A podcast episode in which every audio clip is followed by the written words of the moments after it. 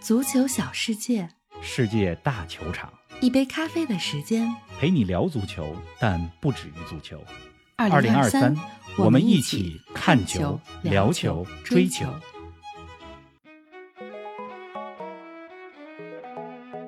战绩不佳，场外麻烦不断，意大利足球又到了最危险的时候。这一次，他们能否再次在混乱中迎来辉煌？巴西不敌乌拉圭，内马尔受伤，这一次长期缺阵是否会让他远离世界足坛的舞台中心？梅西上演梦幻舞步 ，C 罗持续刷新国家队进球纪录，威尔士拿下史诗般胜利，委内瑞拉脱胎换骨。更多精彩内容尽在本期足球咖啡馆。听众朋友们，大家好，欢迎来到今天的节目。冯老师你好啊，你这终于从意大利回来了。哎，林子好。听众朋友们大家好，终于回来了。是啊，终于用这个专业的话筒录音了，因为之前在外边一直用的是不专业的话筒所以音质呢也请大家多担待今天终于用上这个专业话筒了。是的。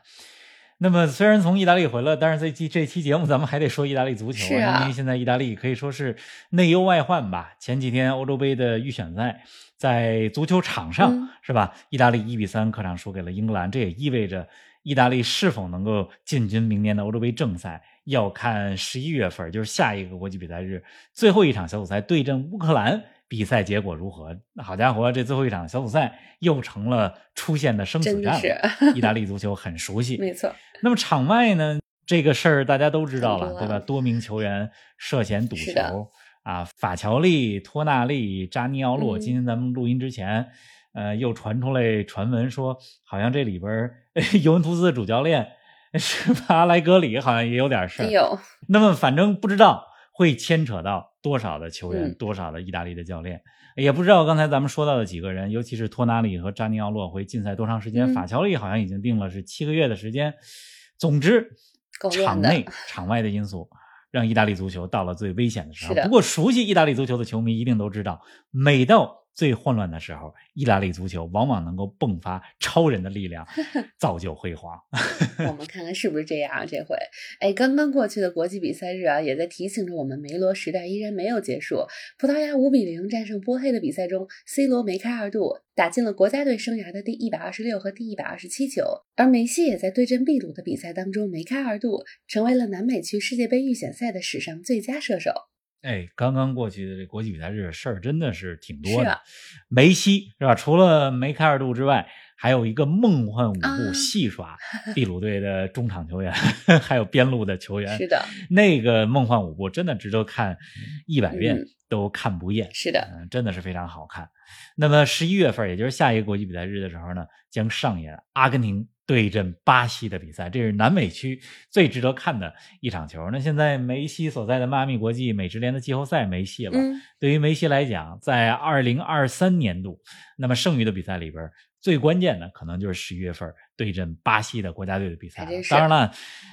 了，也很有可能，对吧？11月初还有来华比赛。不过从正式比赛的角度来讲，阿根廷对巴西，这是11月份最重要的比赛。那么我想呢，就是这期节目虽然马上到周末了，五大联赛、各大联赛都开始了，又回归了，但是我觉得这期节目咱们值得做一期国际比赛日的综述，来说说过去一周多的时间国际比赛日发生的各种大事儿。那么刚才说了，意大利输给了英格兰，场内外一大堆事儿。没错。同时巴西是吧也输给了乌拉圭，而且这场比赛当中内马尔遭遇了重伤。另外呢，德国队虽然没有欧洲杯的选赛，但是他们在热身赛当中打了2场比赛，这也是纳格尔斯曼执教球队之后的前2场比赛1胜1平。而且呢，这个过去一周多的比赛，无论是欧洲啊还是南美，都有黑马球队。欧洲这边阿尔巴尼亚距离直接进军欧洲杯越来越近了，而南美这边曾经的鱼腩球队委内瑞拉最近呢也是摆脱了鱼腩的形象，所以挺多话题值得咱们说说。没错，哎，这么多话题啊，咱们还得从意大利说起。方老师，这内忧外患的意大利啊，在温布利大球场1-3输给了英格兰，怎么评价一下意大利的表现呢？你觉得从他们90分钟的表现来看，受到了场外因素的影响吗？这肯定会影响。你想，这个警车都开进了训练基地来抓人，来抓这个涉嫌赌球的球员，肯定有影响。斯帕莱蒂也说了，球员在这种情况下准备比赛肯定是受到影响的。那么英格兰3-1战胜意大利比赛啊，说意大利这边，我觉得我就是3个感受吧。第一个感受呢，就是这场比赛真的是英格兰的贝林厄姆决定了比赛的结果。意大利我觉得不能说踢得差吧，他们上下半场在这种情况下踢得都还不错，但是没有办法，意大利没有贝林厄姆，而英格兰有现在世界足坛状态最火热的球员贝林厄姆，所以他决定了这场比赛英格兰队取胜，这是第一个感受。第二个呢？第二个感受就是相比于2021年的欧洲杯的决赛，是吧？那场决赛也是在温布利，意大利点球大战战胜英格兰，拿到了当年欧洲杯的冠军。相比于2年前的那场比赛啊，我觉得必须得感叹一下，就意大利队现在人员变化太大了，相比于2021年这场客场对阵英格兰的比赛，意大利首发11人，好像只有3个人是欧洲杯决赛的首发球员，而英格兰那边首发的8个人都和欧洲杯决赛的时候相同，所以意大利变化是很大很大的，这是第二个感受。第三个呢？第三个感受就是从人员来讲，英格兰这边人才济济，真的是这样。意大利这边呢，其实已经面临着人才的断档。斯帕莱蒂是吧？在对阵马耳他的比赛结束之后说，伯纳文图拉就是我们的贝林厄姆，但是这两名球员能一样吗？是吧？大家来说一说。所以就是你从各个方面来看吧，就英格兰的前场那是哈里凯恩、福登、拉什福德，而且他们的身后还有贝林厄姆打前腰。而意大利这边呢，前场的三人组是斯卡马卡、贝拉尔迪再加上沙拉维，中场呢主要靠弗拉泰西插上。当然了，这些球员都是好球员，但是和英格兰相比，这个档次真的不一样啊。意大利目前在少赛一场的情况下排名小组第3，理论上来讲，后面2场只要战胜北马其顿，同时不输给乌克兰，就能小组直接出线。那其实这么分析下来，其实形势还好啊。听你这么分析啊，是还好，但是一听到北马其顿，意大利球迷心里边就哆嗦了。这倒是。然后去年的世界杯预选赛就折在了北马其顿上，而且斯帕莱蒂执教意大利的第一场比赛也是战平了北马其顿，是，所以就是有了前几次预选赛的历史，谁又能说稳呢？是，虽然大家都知道说意大利战胜北马其顿是大概率事件，最后一场不输给乌克兰，从实力的角度来讲也是非常有可能的，那么很有可能直接进这个欧洲杯的正赛，但是有着之前的这些让人担心的历史，谁又能说稳呢？确实如果直接进不了，意大利是通过欧国联有附加赛的名额，还可以通过附加赛来进欧洲杯，但那附加赛就更不稳了，是吧？之前2届世界杯预选赛，意大利都是折在了附加赛上，之前是对瑞典，然后去年又是对北马其顿，所以就是说，这个按照现在的这个情况来讲啊，最好不要进附加赛。为什么呢？因为欧洲杯预选赛各小组，如果按照现在的这成绩来看，这附加赛里边可能还有克罗地亚是啊，所以能直接出现最好就直接出现，也是真的是这样。刚才你也说了，意大利足球每到最危险最混乱的时候都可能迎来成绩的爆发，比如2006年电话门之后的世界杯夺冠。冯老师，你觉得这次意大利也会复制混乱中的辉煌吗？我觉得这次啊，就是挺难走向辉煌。比如说，就是当然也看咱们怎么定义这个辉煌了。我觉得打入欧洲杯那应该问题不大，是吧？2026年世界杯这个打进世界杯进决赛圈应该问题也不大，或者说概率很大。但是你要说真的像说2006年那样打电话门之后拿到了世界杯的冠军，包括2012年那个之前意大利足球也是很困难，2012年还进了欧洲杯的决赛，是吧？2021年的欧洲杯在不被看好的情况下最后夺了冠，就你要说达到那种欧洲杯夺冠世界杯夺冠的这种辉煌程度，我觉得现在已经很难指望了。就为什么这么说呢？就是倒不是说托纳利啊，或者说扎尼奥洛啊，或者有可能更多的球员被禁赛，其实这些球员被禁赛吧，你就是说对意大利的影响倒不一定很大。另外呢，从信心的角度来讲，刚才你也说了，意大利队或者说意大利足球总有着这种绝处逢生的精神，他们在最困难的时候总能迸发出超人的能量，就从信心的角度来讲也不担心。但是还是回归到那个最根本的问题，足球是得靠球员来踢的，没人刚才咱们也说了，跟英格兰相比，意大利队可以说是捉襟见肘啊，从人才的角度来讲，和其他世界强队相比，意大利队现在也存在着人才断档，所以这说为什么说很难再走向之前2006年的那种超级的辉煌呢？主要还是在于这个人才断档的问题。确实啊，其实半年多之前啊，今年3月份咱们还专门聊过一期节目，叫做堂堂的意大利足球怎么也面临着人才断档，感兴趣的朋友可以回听啊，应该是第306期。对，我觉得回听咱们的节目还是挺有意思的吧，因为我们虽然每期是一个单独的话题，但这些事儿的前因后果，如果您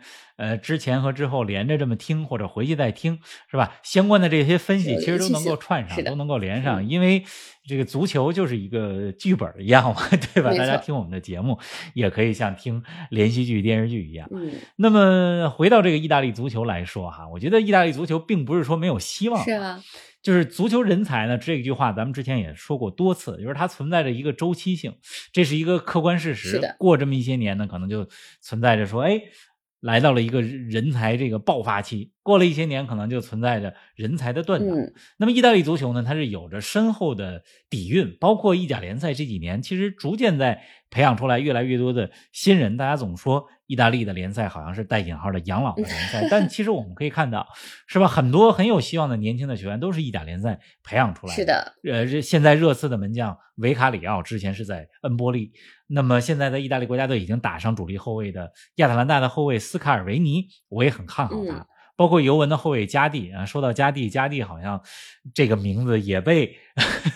涉嫌赌球的这个名单里边提及了。反正刚才说到的这些人都是意甲培养的，但是呢，就是这些球员，他有没有能力，有没有潜力，有，但是他还没有到最佳的火候，所以现在我们看到的还是一个断档期。是的，但是可能过几年就不一样了。您正在收听的是足球咖啡馆，一杯咖啡的时间陪你聊足球，但不止于足球。我们是一档观点独立、内容原创的播客，您对我们最大的支持就是将足咖分享给更多的朋友。同时欢迎订阅我们的 V 加计划，微博搜索足球咖啡馆，成为 V 加订阅会员，尽享5大专属福利，加入粉丝群与冯老师聊球，云喝一杯新鲜调制的零子咖啡，观看来自比赛现场的专属视频，参与直播互动，还有机会对话世界知名俱乐部。2023，我们一起看球、聊球、追球。咱们再把目光转向南美，南美区的预选赛，乌拉圭2-0战胜巴西。说来也巧啊，咱们微加群里的山姆小哥前几天在群里还问你如何评价贝尔萨执教之下的乌拉圭，结果这没过2天，乌拉圭就打出了经典一战，2-0战胜了巴西。对，也巧也巧，那天我在群里边留言，我说乌拉圭呢，大家别着急，因为贝尔萨执教球队时间不长，而且这支乌拉圭队又面临着新老交替，是吧？给他一点时间，可能会取得不一样的结果。结果没过2天的时间，乌拉圭2-0战胜了老对手巴西，而且在这场比赛当中，乌拉圭的前锋努涅斯上演了极其完美的表现，他的那个进球，那个冲顶难度很大。另外呢，就乌拉圭的第2个进球也是由努涅斯，是吧？高难度的助攻，是的，打进的。所以就是努涅斯在这场比赛当中的表现真的是太完美了。那么我觉得这支乌拉圭队呢，包括他们邀请贝尔萨，这是奔着2024年的美洲杯，还有2026年的世界杯而组建的。而南美区的预选赛呢，是一个很好的练兵的机会，因为2026年的世界杯，这个南美10个队有6个是直接出线，是吧？第7名呢是去打附加赛，本身来讲作为乌拉圭队出现难度不大，所以正好呢通过这个18轮，是吧，将近20轮的这个世界杯预选赛，可以起到一个以赛代练、练兵的这么一个作用。没错。而且乌拉圭队呢现在就是面临着新老更替，我觉得在慢慢的完成吧，因为去年世界杯的时候我在现场看乌拉圭的比赛，其实世界杯之前对他们是抱有了很高的期待，但是卡塔尔世界杯他们的表现是令人失望的，主要还是因为没有完全走出苏亚雷斯和卡瓦尼这批球员的那个时代。但是通过这周，是吧，打巴西队这场比赛，大家可以看到像巴尔韦德啊，像努涅斯啊，像阿劳霍啊，他们已经逐渐成为这支球队的核心，所以明年的美洲杯，包括2026年的世界杯，乌拉圭队会让人们眼前一亮。是的，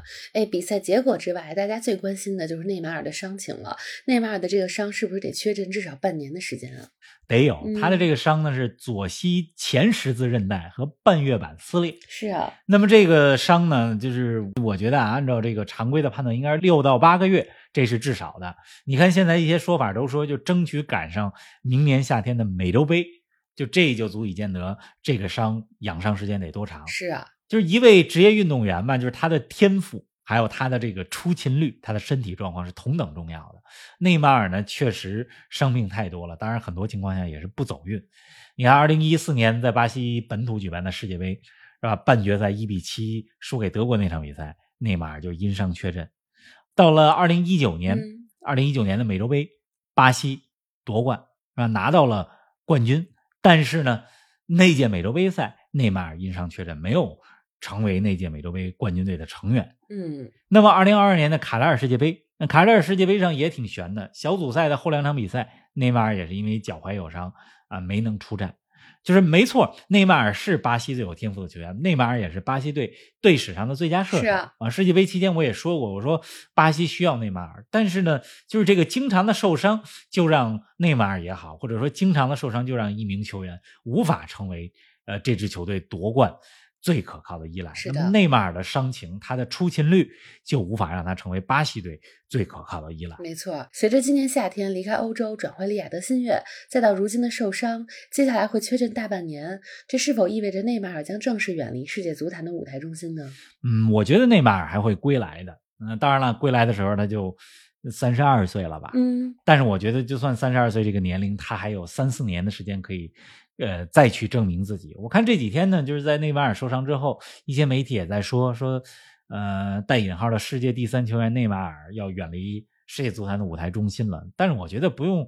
说的这么绝对吧，因为不要忘了内马尔是巴西队史的最佳射手，不要忘了内马尔用个人能力改写比赛的案例是吧，我们可以脱口而出。2017年的欧冠巴萨6比1逆转大巴黎的比赛是吧，内马尔在那场比赛当中个人能力的体现。还有2022年世界杯，卡塔尔世界杯1/4决赛对克罗地亚，虽然最后巴西队点球大战输给了克罗地亚，但是不要忘了那场比赛巴西1比0领先的那个球，内马尔完全是用个人能力创造了那个进球。是啊，总之呢，就是我觉得从看待一位有天赋球员的角度来讲，我还是希望内马尔能够有机会去证明自己吧。2024年明年的美洲杯如果能赶上，这是一个舞台。那2026年的世界杯那更是下一个舞台了，但是明年的美洲杯再加上2026年的世界杯也很有可能是内马尔最后的舞台。是啊，刚刚过去的国际比赛日，巴西队不仅客场0比2输给了乌拉圭，而且主场1比1被委内瑞拉逼平。而对委内瑞拉来说，目前在南美区排名第4，可以说是进步最快的球队了吧。绝对的，委内瑞拉摆脱了鱼腩的形象。你看之前多少年，从咱们小时候看球开始，一说到南美区世界杯预选赛，这垫底的基本上是委内瑞拉，对吧？那么南美区呢，就是最弱的球队就是玻利维亚加委内瑞拉。但是玻利维亚呢也打进过世界杯的决赛圈，这委内瑞拉是没有打进过。那么如今呢，委内瑞拉不一样了，现在在南美区排名第4。是啊，刚刚过去这国际比赛日，1比1逼平了巴西，而且3比0又战胜了智利。照着这个势头呢，很有可能历史首次进军世界杯。而且委内瑞拉呢也有着咱们熟悉的球员啊，隆东。是啊，这在英超之前效力，而且在大连也踢过球。隆东现在是在河床，他在3比0战胜智利的比赛当中也打进了一个球。同时委内瑞拉呢队伍当中有一位中场球员，大家可以去关注一下，叫做杨格利埃雷拉，他呢现在效力于西甲的黑马球队赫罗纳。这支委内瑞拉就是最近表现的是不错，但是我也看了看他们3比0战胜智利的比赛，就那场比赛双方踢的都比较混乱。是啊，所以呢就是委内瑞拉实力还是一般，但是只能说最近超水平发挥吧，看看接下来的比赛他们能不能延续这种高光的表现。咱们再把话题转回欧洲啊，冯老师，你刚刚说到威尔士2比1战胜克罗地亚的比赛是一场史诗般的胜利，来给我们具体讲讲吧。对，欧洲杯的预选赛，威尔士2比1战胜克罗地亚，那么赢球之后呢，这个威尔士就掌握了小组出线的主动权，因为现在威尔士和克罗地亚都是10分嘛，并列第2，但是呢，威尔士在胜负关系上占优，这也就意味着威尔士剩下的2场比赛对阵亚美尼亚和土耳其，只要2场比赛都取胜，无论克罗地亚比赛结果如何，最后直接出现的都是威尔士。是啊，为什么说这场比赛是一场史诗般的胜利呢？因为从意义的角度来讲，威尔士掌握了欧洲杯出现的主动权。而从实力的角度来讲，您威尔士战胜了世界排名第6的克罗地亚啊，就是这个堪比威尔士在2016年的欧洲杯上战胜比利时的那场比赛，以弱胜强，经典战例，而且两队实力差距挺大的。嗯，就要知道这是一支没有贝尔的威尔士，在贝尔退役之前是吧，每次挑起威尔士大梁的都是贝尔，而现在呢这支威尔士队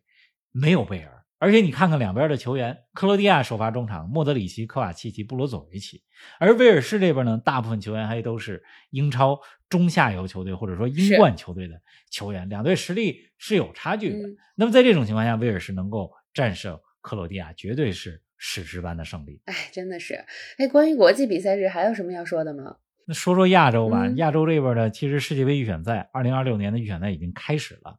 那么新加坡是吧战胜了关岛，这样的话呢新加坡就成为了中国队小组赛的同组的对手。就咱们的对手呢是泰国、韩国、新加坡。是的，真的就是再过一个月的时间 ,11 月份我们的世界杯征程就要开始了。是的，就要开始了。就是18强赛是吧，之前的这个10强赛、12强赛在最后一个阶段变成了18强赛。而在18强赛之前呢是36强赛。刚才咱们说的这个同组泰国、韩国、新加坡，实际上这就是36强赛，对吧？不管怎么说呢，就是18强赛也还是这个36强赛，我觉得就是我们的世界杯。也就是说我们的世界杯的征程，每一场都要认真对待的比赛，球迷们都要珍惜的比赛，从11月份就要开始了。马上又是周末了啊，各大联赛重燃战火，下周中又有欧冠。冯老师，那未来几天你最关注哪场球呢？这周末呢比赛挺多的，你像这个英超那边有莫西塞德的德比、利物浦对埃弗顿，包括美职联也进入了这个收官战，最后一轮的比赛。这周末呢，其实我最关注的是德甲的一场球，柏林联合对阵斯图加特。为什么呢？因为斯图加特是这赛季德甲的黑马呀。是啊。那么现在是排名第2吧，而且斯图加特的前锋吉罗塞拉西啊，7场比赛打进了13个球，现在是欧洲五大联赛状态最火热的射手。而且他们的对手柏林联合之前也跟大家说过，这赛季呢虽然打欧冠，但是最近7场比赛，5场德甲，2场欧冠，7连败。那么有一些比赛也是运气非常的不好，所以看看这场比赛，一是斯图加特面对欧冠对柏林联合能不能持续黑马表现，二是看看呢就是柏林联合能不能止住7连败的颓势。所以这场德甲的比赛我特别关注。还有呢？那另外呢，这个北京时间周日上午，刚才跟大家说到，就是美职联一个赛季进入到了最后一轮，就是常规赛34轮，就是最后一轮比赛。是的，这轮的比赛当中呢，就是没有进军季后赛希望的迈阿密国际要对阵夏洛特 FC。那么这场球也会是梅西2023年美职联的最后一场比赛，因为虽然美职联之后的重头戏是季后赛，但是迈阿密国际没法进入这个季后赛。没错。所以这场比赛也值得看看吧，常规赛最后一场球。是啊，还能看看那些美职联最后一场球。好了，那预祝大家周末愉快，看球愉快。现在天气也逐渐转凉了，注意保暖。咱们下期节目不见不散。好，下期节目不见不散。下期呢，我们给大家重点来说说周末的这些比赛。是的。